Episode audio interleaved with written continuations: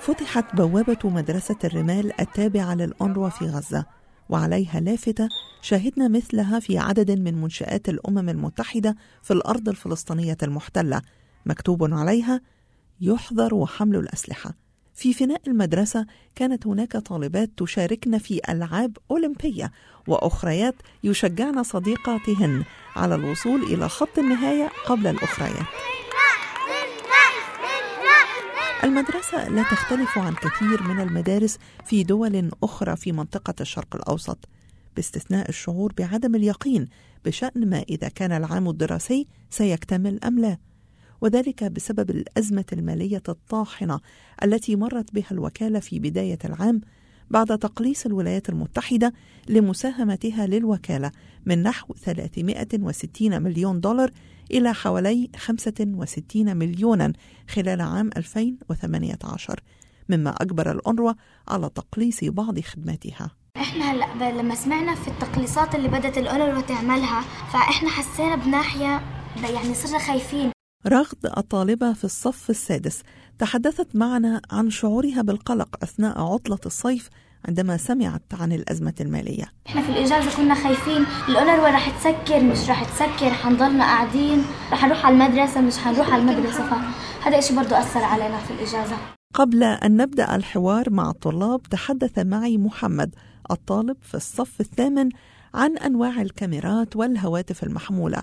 وقال بفخر إن مصر المجاورة تبتكر هاتفا ذكيا بإمكانيات كبيرة.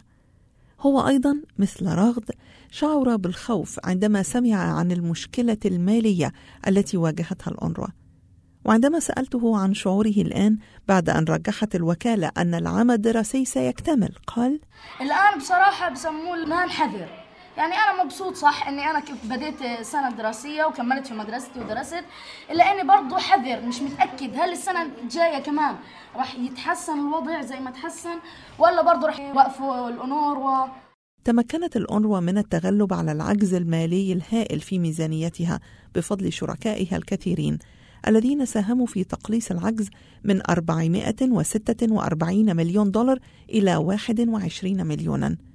ولكن الطلاب يشعرون بتأثير هذه الأزمة.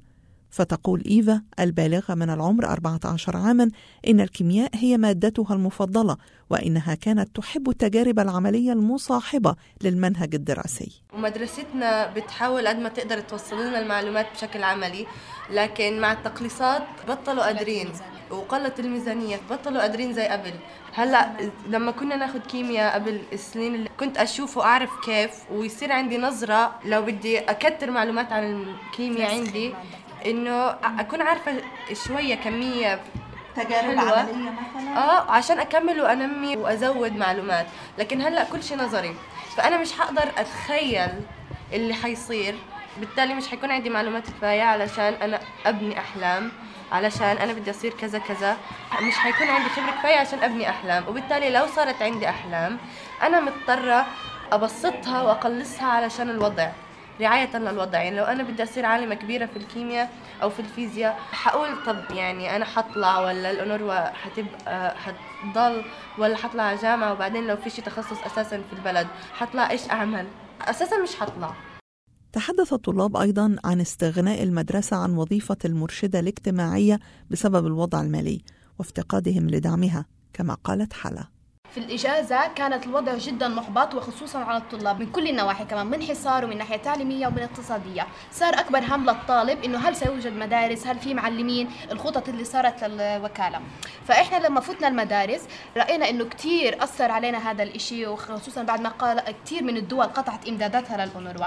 فإحنا هلأ لما إجينا فوق الأعضاء الأشياء الصعبة اللي بنعانيها والأوضاع الصعبة اللي بنعانيها سواء من ناحية معنوية واقتصادية الطالبة لما دخلت المدرسة بتقرع أبواب بالمرشدة النفسية تذكرت بأنه لا توجد مرشدة.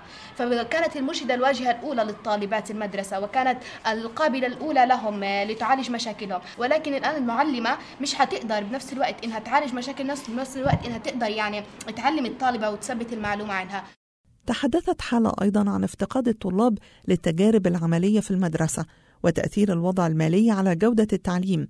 واحتمال أن يؤثر ذلك على قدرة الطلاب على المنافسة إذا سافروا للخارج. ثم استطردت قائلة هذا إذا سافرنا بسبب الحصار يعني غزة كسجن أصبحت وحكم على أحلامنا بشبه إعدام.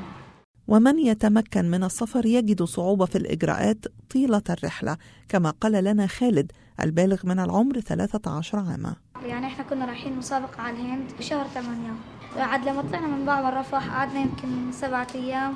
كنا عشان نضل في مصر زي الرفح حنا 15 يوم. صارت خمس أيام بس يعني في مصر. بعدين لما طلعنا على الهند كمان تأخرنا على المسابقة. يعني وصلتم إلى الهند ولكن متأخر بسبب إجراءات المعابر. مع- ولم تشاركوا في المسابقة؟ شاركنا بس يعني برضه أخذنا مراكز بس يعني مش كنا متوقعين أولى. يعني أخذنا مراكز ثانية وثالثة وأولى في يعني بس. وكيف تعبنا. كانت هذه التجربة خالد؟ جميلة يعني وتمثلنا فلسطين ورفعنا علم بلادنا برا.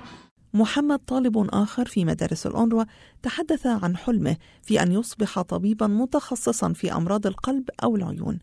ولكنه تساءل في سنه الصغير عن كيفية تحقيق هذا الحلم في غزة. إذا أنا ما كملتش دراسة أنا مش راح أصل حلمي كدكتور. عيون أنا بمثلش عن بمثل نص مليون طالب برضو وقفوا أحلامهم شعروا بعدم التفاؤل واليأس من مواصلة النورو أنا بدي أكمل مسيرتي لأصبح دكتور. وبدي كمان إنه أطلع لأسافر برا لأنه الإمكانيات اللي عندنا في قطاع غزة إمكانيات ضعيفة. أنا في الإمكانيات اللي عندنا مش راح أوصل لم- لمرحلة الإبداع. ماتياس شمالي مدير عمليات الأونروا في قطاع غزة تحدث معنا عن الشعور بالإحباط وعدم اليقين لدى الطلاب ولكنه قال إنهم أيضا مصدر إلهام لمواصلة العمل في هذه الظروف الصعبة واسترجع وقد بدأ عليه التأثر موقفا حدث مؤخرا. For me, uh, a very moving moment very recently was بالنسبة لي حدث موقف مؤثر في الآونة الأخيرة. عندما جاءت لي فتاة تسمى جنين وهي عضوة في البرلمان المدرسي هنا في شمال غزة. قالت لي إنني كنت قد أعطيتها دبوسا يحمل شعار الأونروا في شهر يناير عندما أطلقنا حملة الكرامة لا تقدر بالثمن. وذكرت أنها كانت دائما تنظر إلى هذا الدبوس في أحلك الأوقات عندما كانت تشعر بالقلق من احتمال عدم فتح المدارس وإنه أعطاها الشجاعة والتفاؤل والأمل. وأعطتني سوارا صغيرا أسود اللون وقالت لي انظر إليه أيضا عندما تشعر بعدم اليقين وأتمنى أن يعطيك القوة والتفاؤل لتواصل العمل ليكتمل العام الدراسي. الأطفال قلقون ولكنهم أيضا مصدر رائع للإلهام fantastic source of inspiration. Who's third? Okay, طيب كمان بنات